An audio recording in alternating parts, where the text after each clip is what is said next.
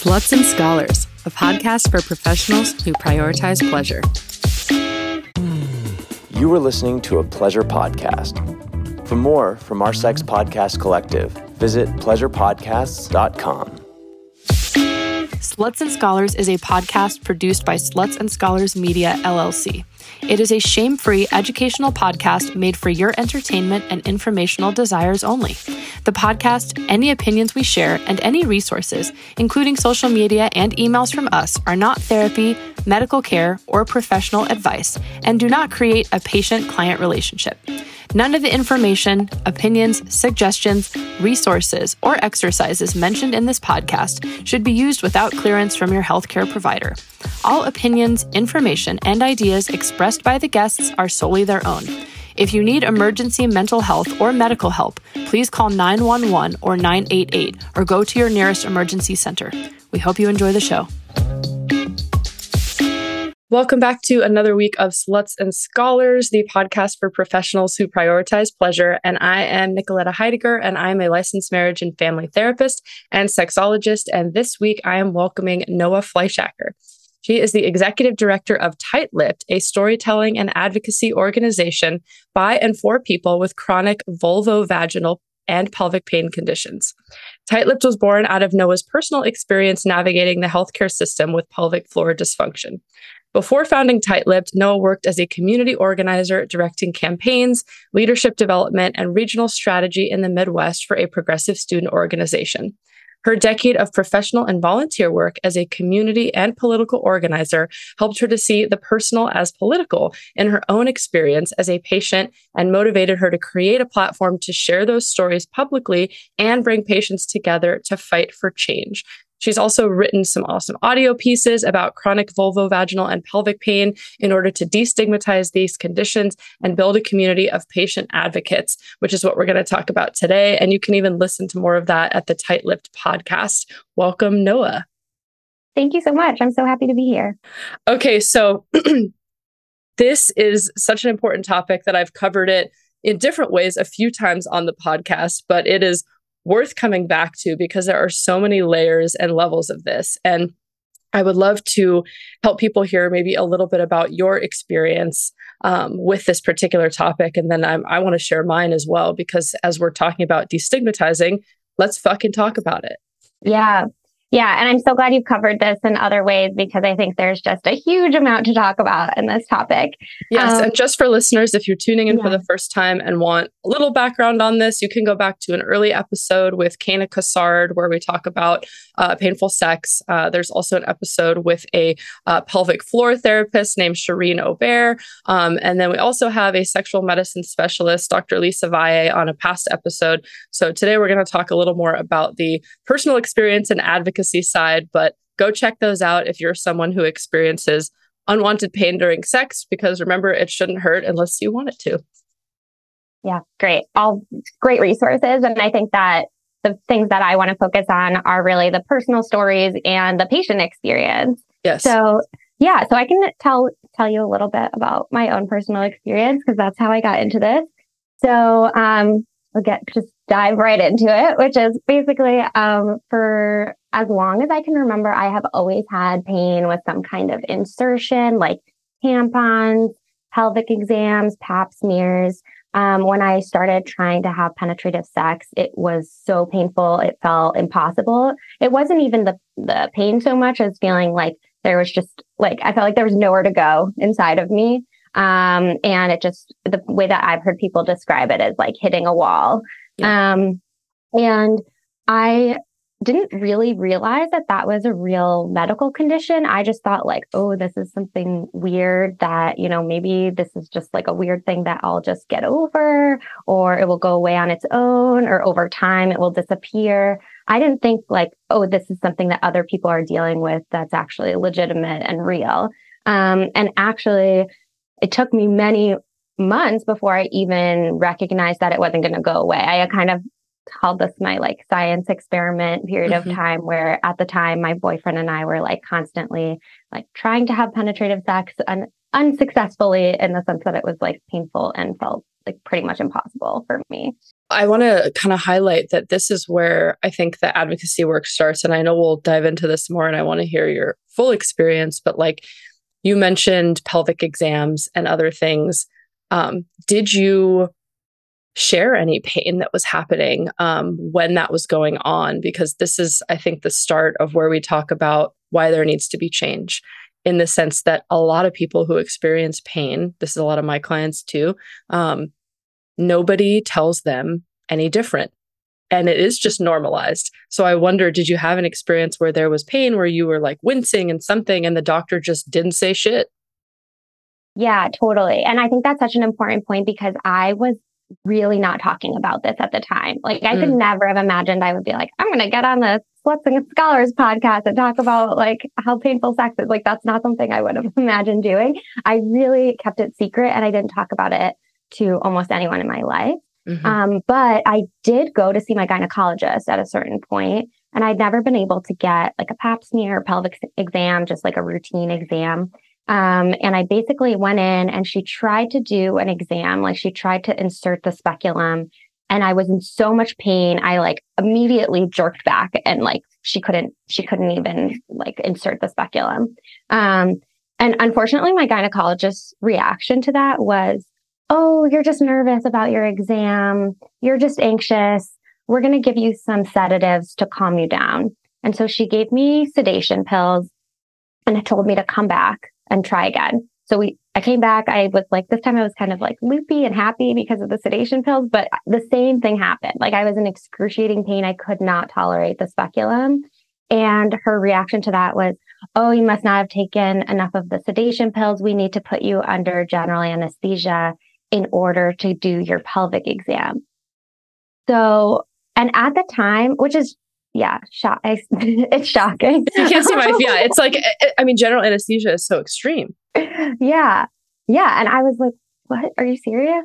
Um, well, and, and, it's I don't know how you felt, but it's so yeah. blaming of you. You didn't take enough. Right. Oh, we, you're a problem. We need to do this for you, as opposed to any sort of knowledge or education a- about that. Totally, totally. And it wasn't like there was any conversation about like, well, what might cause that level of pain. She wasn't even asking me questions about my sex life or, you know, the fact that I couldn't use tampons or any of that. And it did feel very kind of like, oh, it's my fault. I must not have, I must not be like, yeah, just, re- just relax. Right. Exactly. Just relax. Why don't you take enough? Why don't you take more sedatives? Um, and I was kind of shocked. And so I wrote to my primary care physician and told her this. And she told me I needed to stop avoiding getting my pap smear and I should go under anesthesia. Um, and so I just felt like everyone was kind of treating me as this like delinquent patient who didn't want to get a pap smear. I was like, I would love to get a pap smear. Like, I'd love to do that. I'm not trying to avoid it. I actually just can't tolerate it.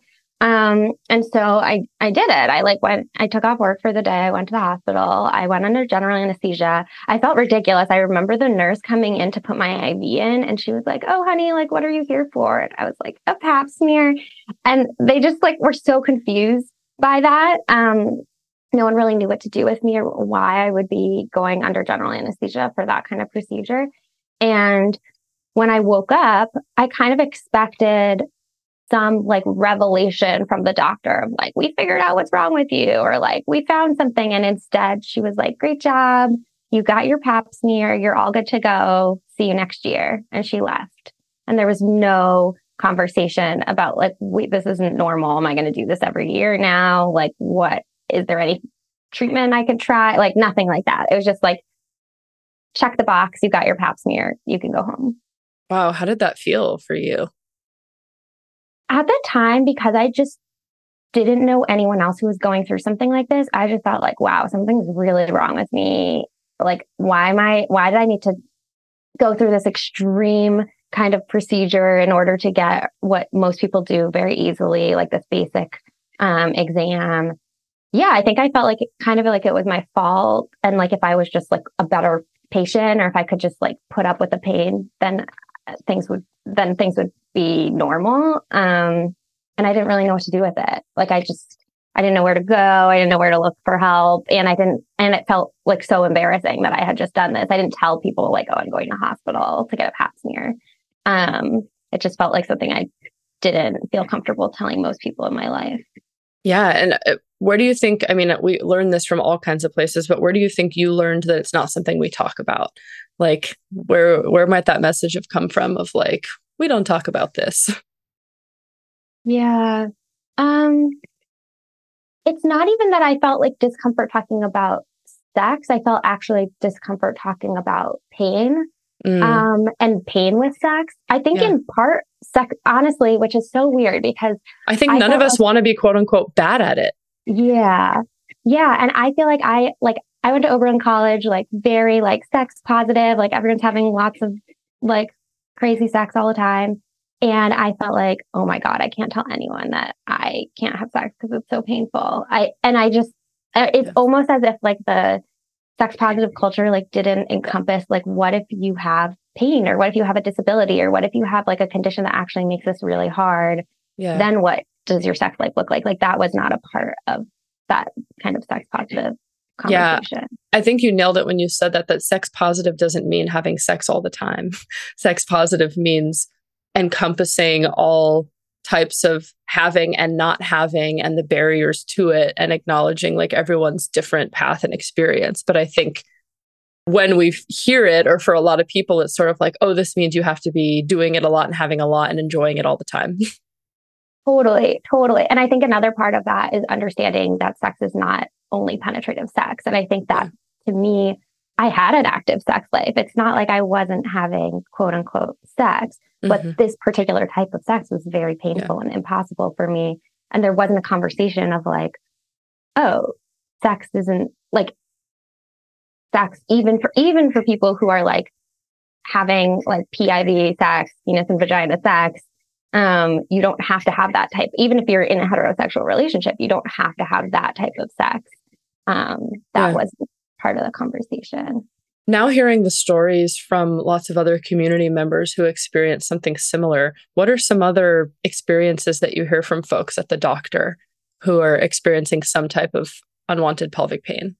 Oh my gosh. I wish that this wasn't the case, but I hear absurd stories literally every day. Um, yeah. Some recent ones that I heard, because li- as soon as I started talking about my experience and as soon as we started Tight Lipped, we just got flooded with messages. And often people writing in thinking that like the experience they had is super unique and no one else has ever experienced yeah. it, yes. except there's so many similarities. So, like, I heard from someone who told me that her doctor didn't really know what to do with her um, and suggested that she go to the supermarket and buy a cucumber and try sticking the cucumber in her vagina and that that would like solve her pain.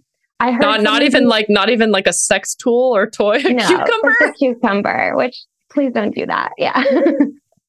uh, I also heard someone who another thing, don't do this. Go buy a set of candles. This is exactly why dilators exist, but a set of like candles increasing in size and stick the candles in. Oh my God, don't do that either. Yeah. Um, I heard from, I hear the story I hear the most, unfortunately, is doctors who are like, oh, just relax or have a glass of wine. And unfortunately, some of the like alcohol, like the, like, just use alcohol, just drink a glass of wine is even for like really young patients, which is super upsetting because some of those patients are then either, you know, using alcohol in order to have like essentially non-consensual sex, right? Um, or ending up in like situations they didn't want to be in in the first place. Um, and also this idea that like, oh, you need to get if sex is painful, then you need to get drunk, which is just also incorrect. Um, well, and um, just highlighting another systemic issue in our system, which is let's treat the symptom, right? Is there anything right. we can do to numb the symptom? Because we're not going to give you the time to figure out what's really going on. Right, right. So yeah, why why is this happening? Why is this happening in the field? Yeah, it's such a good question. I think there's a lot going on, right? Which some of it is the patriarchy and, you know, just the way that our society is set up. But one of the key things that we've been focusing on in, at Tight Lipped is the fact that OBGYNs are not typically trained in pain conditions, in conditions that can cause painful sex. It's just not a standard part of OBGYN training across the country even though OBGYNs are like the vagina doctors, right? So when you have an issue with your vagina or you have something going on sexually, you're probably going to go to your OBGYN as like your go-to resource, but that's just not a part of standard training. And so even though there are some incredible specialists around the country who know how to diagnose and treat these conditions, their vast majority of OBGYNs are not getting trained on what to do if someone has pain with a speculum exam or what to do if someone comes in complaining of pain during sex or what to do if someone has chronic pelvic pain. That's just not a part of a lot of training. Um, and so then we end up in this situation where people go to their OBGYN, like I did, expecting, you know, some kind of conversation about why this might be happening. And they're kind of at best told, oh, I wish there was something I could do for you. I don't really know. And at worst, they're experiencing medical gaslighting and they're told it's all in your head or it's just your personality or maybe you don't really like your partner and that's why you're in pain or you, mm-hmm. they're kind of dismissed and blamed for why they're experiencing these symptoms. Yeah, I mean, I like what you said, the like at best, because I appreciate when a professional, I mean, we want to trust that they have confidence in what they do know, but I appreciate a professional who tells me when there's something they don't know or when there's something they don't know that they don't know. And then they make some efforts to be like, but let's find out. Right. Or is there something I could do to connect you with the right referral? And, you know, that's what I would do in, in my practice of like, if there's something I'm not sure about, but if I'm attuned to the client and I'm seeing it's obviously causing distress, how do I connect them with somebody who does know?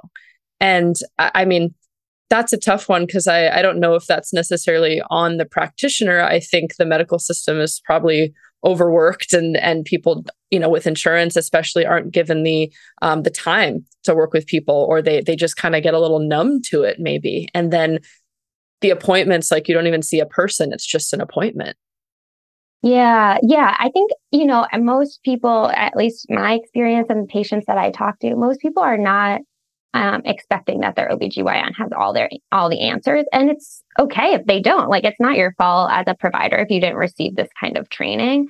The problem is when if you don't have the answers, you blame the patient, right? The problem yes. is when patients come in saying, you know, I'm experienced, I feel like I have a UTI all the time and it doesn't go away. And they're told, oh, well, are you, are you sure you're peeing after sex? That will solve the problem, right? Or like mm-hmm. something that implies if you just change this one thing about your behavior or about your personality, then you'll solve the problem, which sometimes like when doctors say, oh, just use more lube, which like, yeah, everyone could benefit from using more lube. And like, that's a great idea. But also often patients are trying all the things themselves and that's not working. And so they are actually going to their provider looking for someone who can like be in it with them and try to figure it out with them. And if they don't have all the answers, that's totally fine. Just like be honest about that.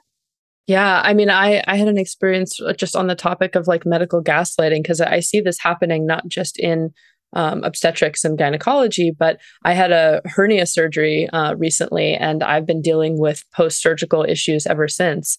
And going back to the surgeon, going back to the doctor, you know, talking about it. Um, she kept saying, Are you sure you weren't feeling this before? You probably were feeling this before. My my surgery went perfectly. This is something that looks like it, you were feeling it before. Oh my gosh.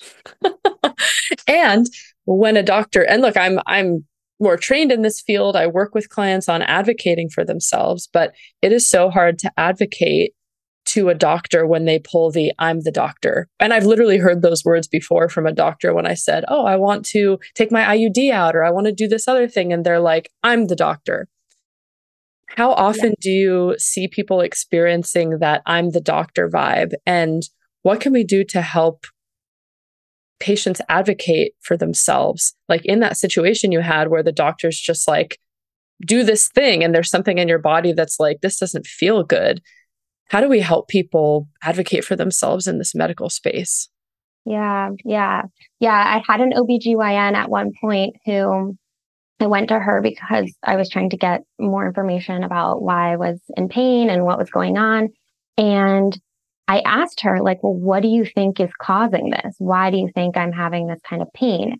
And she said, imagine that you're a little girl and you go into a forest and when you walk into the forest, you're bit by a snake. And then for the rest of your life, whenever you go into a forest or anywhere near a forest, you feel like you're being bitten by a snake. That's what happened to you.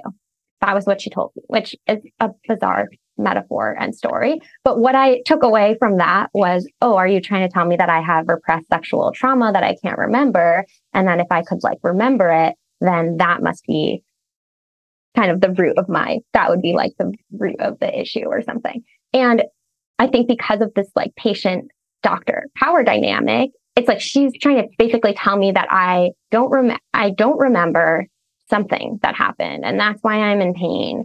Um, and yeah, there's this, there's this like power, yeah, power dynamic there where because she's the doctor, I'm like, okay, well, I guess you're right. Even though that did not feel right to me. I was like, no, I, I have never experienced any kind of sexual trauma and that's just not my, that's not my experience. And that is also not why I'm in pain now.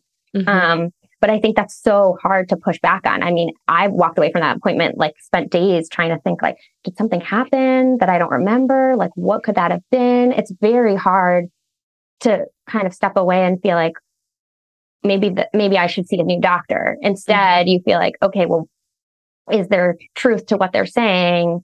And you know, I, you know, medical providers have been through so much training to get to where they are, and like often do have a lot of expertise. And when yeah. they say something like that, it has a lot of weight and power because you as the patient kind of take that as truth, even if you don't, if it doesn't sit right with you. And so that, I mean, to me, one of the biggest things that I feel like I've learned over time about advocating for yourself is learning about breaking up with your doctor and finding mm-hmm. someone who you feel like is the right fit. Because I later went to see a doctor who said to me, look, I'm not, when I asked her the same question, what do you think is causing this? And she was like, look, I'm not sure. Here's what I think the possibilities are. Here's what I know about this, but I'm not sure. Like, let's figure this out together. And I was like, even though I walked out of that appointment with no concrete answers, you had an ally. Like, yeah. I was like, I trust this person. This person is going to like try to figure it out with me. Even if she doesn't know, that's okay. Um, and I have also since found other providers like that who, you know, have that kind of um, attitude towards like trying to understand what's going on. And if they don't know the answers, trying to help you find out where you can get those answers. And so I think that to me is, has been like a big part of advocating for yourself is actually finding a provider who takes you seriously and who either is is educated in these particular conditions or is willing to do the like research and work to try to help you figure it out. I think I see a lot of people struggling with, especially maybe if they don't have the means and they're working through insurance, they often just kind of get who they get. And so, what can we do in those situations where it feels like it's inaccessible to dump your provider? Yeah, I mean, th- I mean, this is what is just so upsetting and frustrating about yeah. trying to get care for these conditions. Is it is so it's so inaccessible. There's enormous racial and economic, racial class um, disparities in who's yeah. getting care for these conditions because who has the like time, money, ability to be like, okay, I'm just going to shop around for doctors and go to, yeah. you know, 15 different doctors appointments. There was one study done at University of Minnesota um, of people who have provoked vestibulodynia, which is like an, a condition that causes pain with sex. And the people in the study, over a third of them had to go to more than 15 doctor appointments before they got a diagnosis, which when you think about, you know, who can go to that many appointments, it's mostly very wealthy white women. I mean, that's who's getting, you know, that's who's actually getting a diagnosis. So I think you're totally right. And there is like enormous, yeah. enormous issues in accessing care for this stuff. Well, and, and even for those folks, you know, the the burnout is quite real. And and for folks listening, if you haven't experienced pelvic pain, maybe just any other medical thing, the effort it takes to call and make an appointment, the hold times, the wait times, uh, finding the right fit, and then sometimes they stop taking your insurance, and then getting there, driving there, taking time off of work, like all of the steps, the amount of effort it takes, and and just to kind of paint a picture for the inaccessibility, at least in California um, or I, I, can speak to Los Angeles and you can probably speak to the greater nation at large. But in Los Angeles, there are some general OBGYNs who are informed about pain in this kind of thing. And those are like sexual medicine specialists. Most of those people, because they have specialized training, do not take insurance. Um, or at least don't take all the insurances. So a lot of that's out of pocket. And then for someone who is experiencing pain, that usually isn't enough. They usually have to be working with a therapist and then also a hands on physical therapist and potentially other folks who are helping with things like hormones and other things that can cause pain, which we talk more about in the other episodes. But the amount that that costs, uh, the time that that takes is a lot. Slutty Scholars, listen up for some discounts from our generous sponsors. Remember, the more you support them, the more you support the podcast. In this episode, we remind you a few times to expand your definition of sex and pleasure possibilities, especially if you suffer with pelvic pain or other chronic pain. One way to do that is through erotic content like Dipsea. For listeners of the show, Dipsea is offering an extended 30-day free trial when you go to dipseastories.com slash S and S. In case you haven't heard, Dipsea is an audio app full of hundreds of short, sexy audio stories designed by women. They also have written stories to read if you prefer prefer. I have been using audio content for a while now it really helps me experience more desire and more pleasure. It makes me buzz with this kind of like erotic energy in my day to day, which can be so fun, motivating, and inspiring for sex, but also just for life. You can now even listen to spicy audios from your favorite TikTok creators. Uh, they're attentive to all your needs and they really prioritize your pleasure. So for you, dear listeners, Dipsea is offering an extended 30 day free trial when you go to dipseastories.com slash S and S. That's 30 days of full access for free when you go to D-I-P-S-E-A dipseastories.com slash S and S. Dipseastories.com slash S and S. And when that hunger turns to hunger for food, Green Chef has you covered go to greenchef.com slash 60 scholars and use code 60 scholars to get 60% off plus free shipping. Green Chef, the number one meal kit for eating well. I recently have been having some health issues and have had to change my diet to be gluten free, which I thought was a real bummer, but Green Chef has been great and it has options for all kinds of eaters. Green Chef makes eating well easy with plans to fit lots of different lifestyles. And this October, they have 80 plus weekly options featuring nutritionist approved and foodie approved recipes. I am super excited to try the buttery lemon garlic shrimp. They've got a maple butternut squash risotto and a sriracha tamari beef bowl. I literally had to swallow just now because I'm having a hard time saying the rest of this because I'm drooling and wanted to eat it now. Um, this fall, I also love to get cozy uh, during fall times at, at, home and cook a lot with partners or friends. Uh, and Green Chef is great for that. They even have four person kits from Green Market. Uh, they provide everything you need for dinner organized in one convenient kit bag, which makes it super easy. So go to greenchef.com slash 60 scholars and use code 60 scholars to get 60% off plus free shipping. Green Chef, the number one meal kit for eating well. Now back to the episode.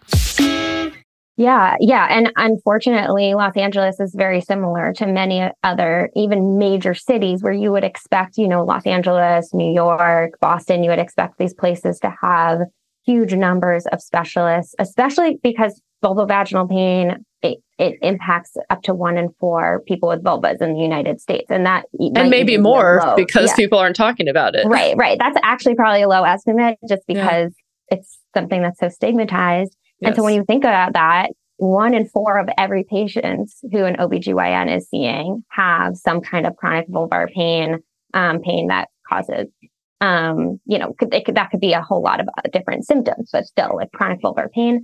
Um, and consider non-metropolitan areas. Right, right. And so you're in Los Angeles or New York City, you have what, two, spe- maybe two specialists. Imagine if you're in the middle of Iowa. You mean like it's absurd. It's really, really absurd that it's this hard to get care. Um, and so this is not a, an answer to the like individual problem of like, how do you actually access care? But on a more systemic level, that is why we decided our focus for the advocacy work that we're doing has to be on OBGYN training because everyone has everyone who has health insurance has access to an OBGYN, right? Like that is something that you have covered. You have a checkup appointment, your like so-called well woman exam. Mm-hmm. That's something that's covered by insurance. Um, for for anyone with a vulva. Um, and so you should be able to go to that appointment and go to your OBGYN and tell them your symptoms and get basic, you know, a basic evaluation, basic information. A standard of care. Right. A basic standard of care. What what could your diagnosis be? Is it pelvic floor dysfunction or vulvodynia or vestibulodynia or pudendal neuralgia? There's a ton of different clitoridynia. There's tons of different conditions. Oh yeah. We should talk about um, some of um, those after. yeah. yeah. There's so many. Um, what might it be and what are the first line treatments and to get a referral um, if you need a referral for physical therapy or for, what, for whatever it is, you shouldn't have to go to a specialist in order to get that kind of care. And so mm-hmm. that's why our advocacy work is focused on the gaps in OBGYN education so that every OBGYN is getting that basic education and so that every patient can actually go and get care when you go to your annual appointment. So that's on a much broader level. Of course, that isn't going to happen tomorrow and it is um, something we have to fight for because it's not in the education right now. Um, but I think at at the end of the day, like this isn't something that you should have to go and see a specialist for unless you have a more complex case, right? I mean, and some people might need to see a specialist, but you shouldn't need to immediately see a specialist. You should be able to go to your OBGYN. Yeah. And how is that process going? Yeah. So we launched this campaign first at Yale in New Haven.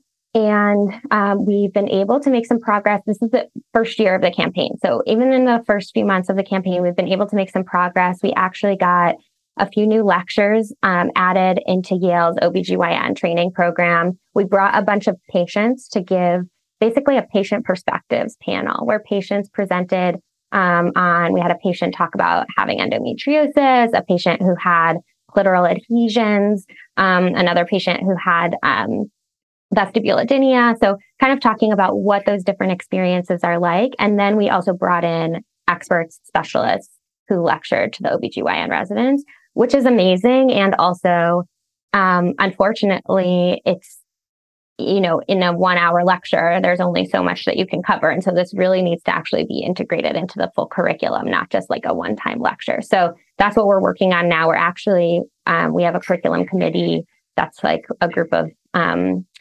providers around the country who teach about these conditions and they're putting together a curriculum that we're going to pilot at Yale and at a couple of other places and so uh, also at hopefully in LA. Um, so that's kind of what we're working on is trying to actually get that curriculum and that education into these OBGYN residency programs. Yeah, and so you named a lot of conditions and I've talked about a few, but let's let's kind of break down some of these just so folks kind of know what they are. So, um, vestibulodynia uh, is one that you said, and, and it's a, it's a mouthful. Another aspect of that can be a bigger mouthful, which is something called hormone mediated vestibulodynia. And I would say this is probably the thing I see most commonly. Um, let's talk about what that is. Yeah. So I want just a disclaimer that I'm not a medical provider. I am. And we're not your medical, medical providers. Training, yes. and I'm, I don't have medical training. I'm a patient who's done a lot of education um, to try to understand all this stuff myself.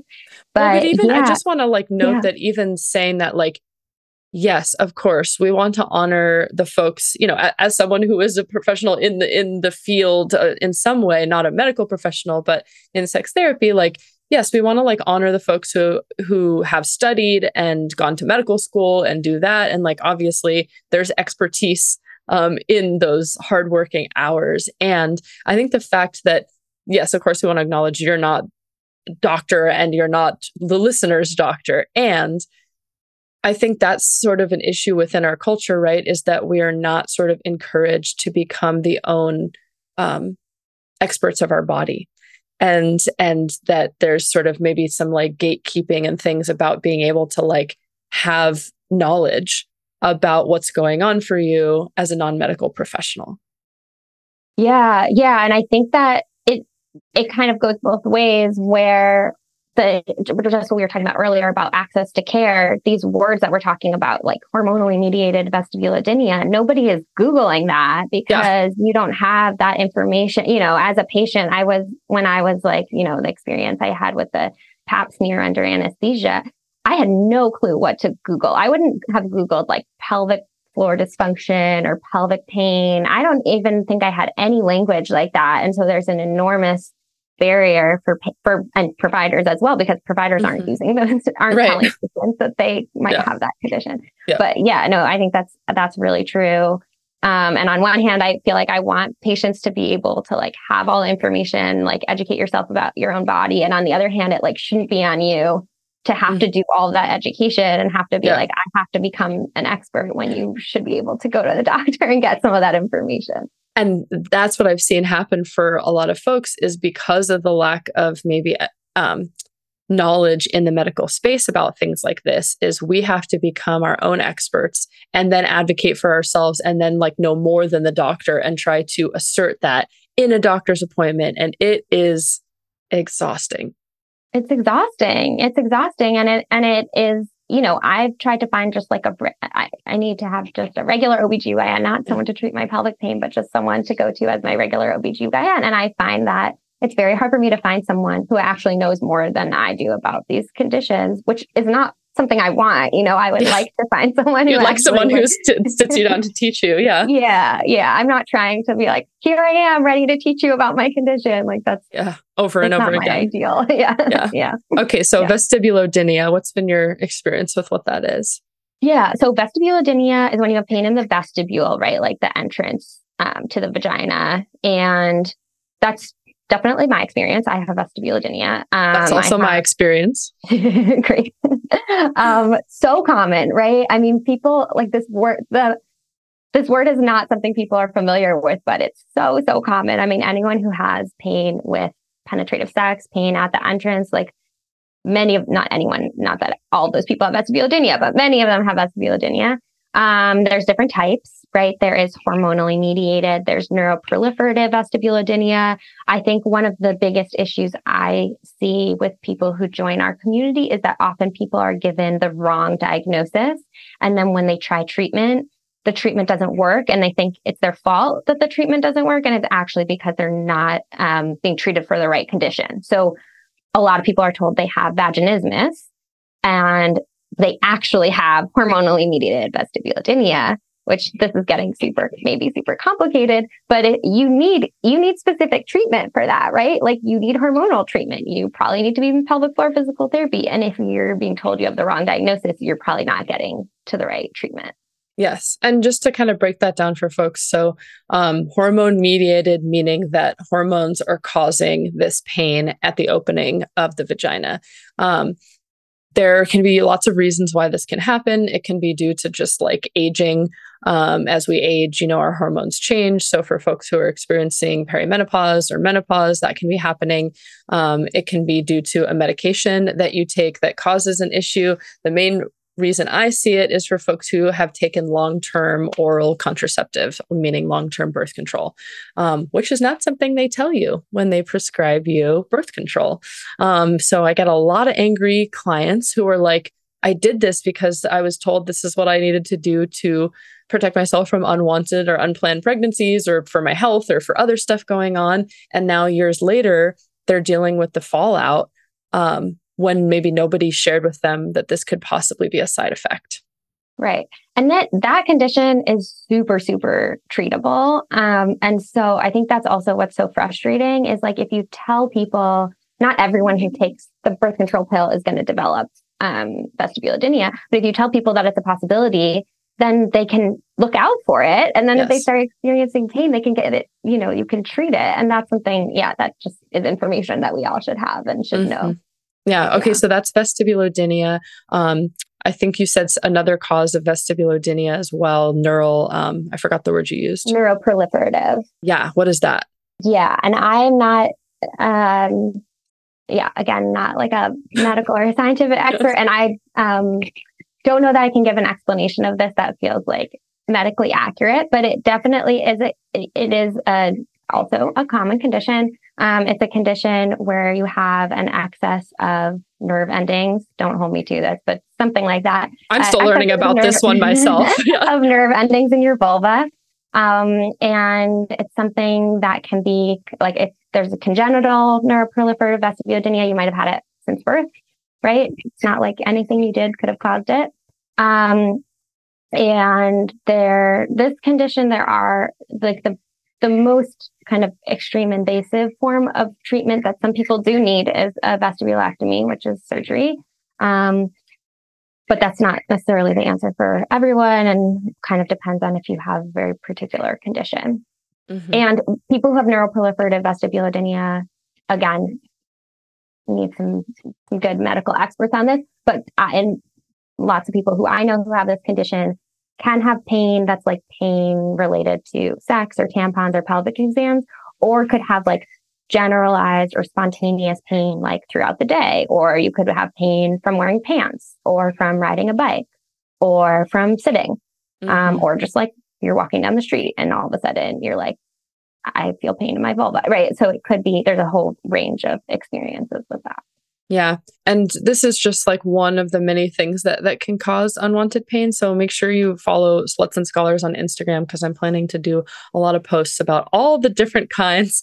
Um, so you can hear a little bit more. But just to as we're starting to slowly like get towards the end of our show today, I'm curious like what's possible on the other side of finding a doctor or dealing you know working with some of the pain managing some of this like I don't want to say like quote unquote success stories because for some people this can be lifelong management. For others, it can be faster to to manage. Um, what are you sort of seeing once folks do get connected with a provider who knows what's up? Um, that could be your story or someone else's story, but like, is there hope? yeah, yeah, totally. And I think, um, I mean, I think what you just said is like finding a provider, if you, to the extent that you can find a provider who, even if they're not like an expert in this, is invested in learning more about it um, and believes you, that can make a world of difference. And there are, and I have, and I can send you the link. There are databases. Um, there's three databases where you could look up providers near you based on your zip code. Um. So there are ways to find those providers in your area. I also tend to recommend that people, when they look at their OBGYN, look at what the conditions are listed under that person's name, right? Does it say pelvic pain? Um, does it say anything that might indicate that they have a little bit more background or understanding of what you're experiencing? You can also call the office and ask, like, how many patients with vulvodynia or with vulvar pain has this doctor seen? Um, you won't always get like great or clear answers with that, but there are ways that you can kind of um, seek out a provider who's more open, more interested, more invested in helping people out with these conditions, even if it's totally inaccessible to, to actually see one of the specialists. Um, yeah. Um, so that's one thing I would say. Yeah. And just to kind of circle back to the question we were talking about of like advocating for oneself, um, I also believe that like connecting with community is key. And so join an organization like tight lipped or like see what the resources are through that and just connect with other people who have this because as we talked about it can be hard to advocate for yourself but if you have a community behind you it is exponentially easier to deal with any sort of like minority stress uh, that you might be uh, experiencing. And so that to me is a is a big key factor you know listen to episodes like this share this episode with people. If you're experiencing it is there someone you would feel comfortable telling to like start beating down that stigma uh, a little bit. I think those are important. Um, I also have some colleagues who have potentially more accessible support options. So, um, one of the colleagues on the podcast before, Kayna Cassard, does a support group um, and and you know more like online options for this. So there are other ways to get connected. You know, at least even if there isn't somebody uh, in your area. Um, also, past guest uh, Pamela Samuelson hosts a really wonderful event called Take Back the Speculum, where she teaches people to do their own pelvic exams, talks about this, talks about some of the issues within healthcare, um, as well as teaching folks that they're actually allowed to do their own pelvic exams uh, at the doctor, um, which a lot of people don't know. Um, so there are other cheaper sliding scale community based options. Um, if you're feeling overwhelmed and not sure where to start and how to advocate, get connected with community, there are other resources. Yeah, and that's a really good point that, you know, for any doctor's appointment, there are things you can do to make it an easier doctor's appointment for you. You can mm. ask for a child size speculum. You can ask to insert the speculum yourself. You could ask for um, a, you could ask that they do, you know, that they first just use a Q-tip, and there's something called a Q-tip test to actually understand like where you're feeling pain, right? Mm-hmm. Before they do any of that, um, you can ask to have a mirror so that you can see what's going on. There's all sorts of things that we have some of these um, ideas and resources also in our, we have a zine that is like stories of um, people's experiences with chronic vulvovaginal and pelvic pain. But there's also some great organizations out there um, that are provider organizations like ISSWSH, IPPS, ISSVD, which are medical organizations that have really, really good information on their websites about the different conditions and about kind of what a doctor's appointment could look like. And mm-hmm. you can bring some of that to your appointment, right? You could print it out and bring it with you to show a doctor. Um, there's like ideas on there about what what you can ask for and also about um, what the different possibilities of what condition you have are. And I think also the other thing I was just going to say about community, which is so, so key to so much of this, is for people who are looking for community. That's a huge part of what we've been doing with Tight Lipped is actually bringing people together to destigmatize yeah. these conditions. And so um, we have in in person, we have chapters in LA, New York City, New Haven, San mm-hmm. Diego. Um, and we're starting chapters in a couple other cities around the country. But also, if you're not in one of those cities, there's ways to get involved, come to virtual programs, that kind of thing, because that can make a huge difference for people is just to find community with other folks. Yeah, and ha- how can folks get in touch and join the fight and join the community and um, see what you're doing so they can they can help and get some access? Yeah, yeah. So, like I said, we have chapters in cities across the country. If you're in one of those cities, you can join the chapter. The best way to find out about that is to go to our website, which is tightlipped.org, um, or to go on or even Instagram at tightlipped.org. That's where you can find sign up forms to sign up to get involved in your city. And we also have our own podcast called Tight Lipped. That's also which a great, great way.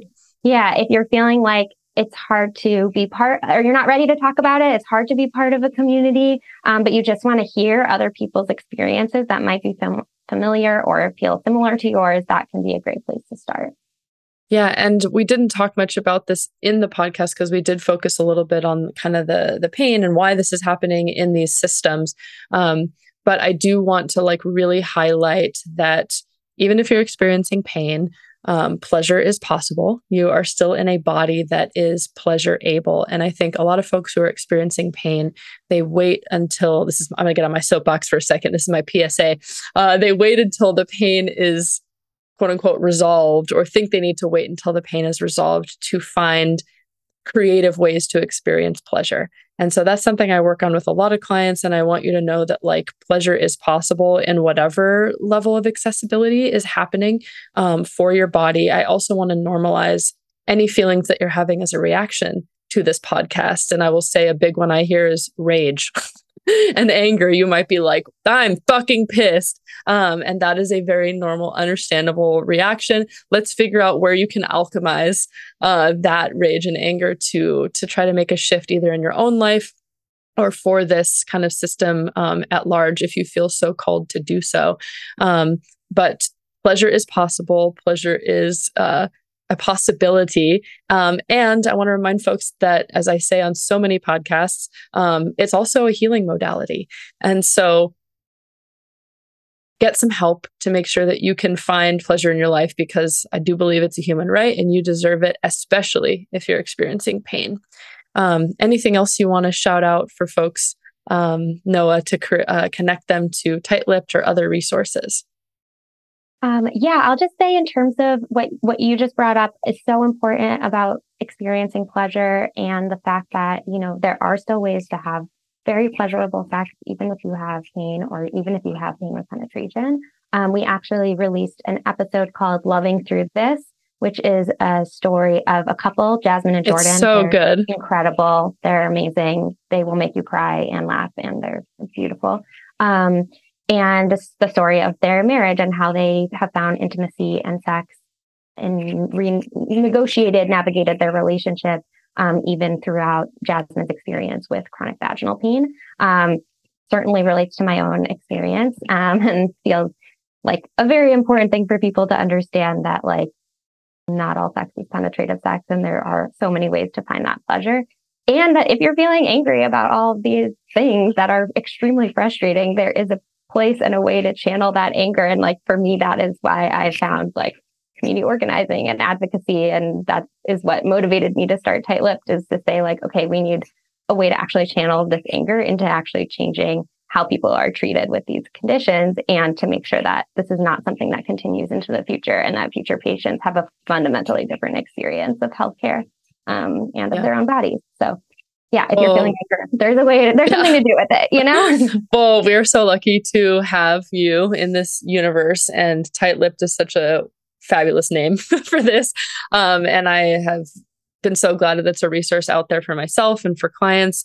Um, again, listeners, if you want to follow more about this, and don't forget to check the show notes on this one because I'm going to include all those resources that we talked about.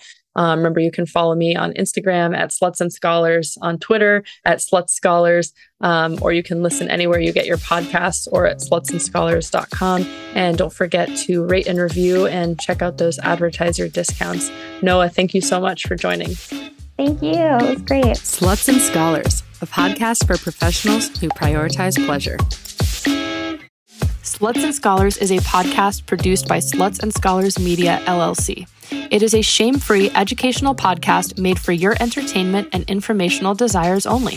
The podcast, any opinions we share, and any resources, including social media and emails from us, are not therapy, medical care, or professional advice and do not create a patient client relationship. None of the information, opinions, suggestions, resources, or exercises mentioned in this podcast should be used without clearance from your healthcare provider. All opinions, information, and ideas expressed by the guests are solely their own. If you need emergency mental health or medical help, please call 911 or 988 or go to your nearest emergency center. We hope you enjoy the show.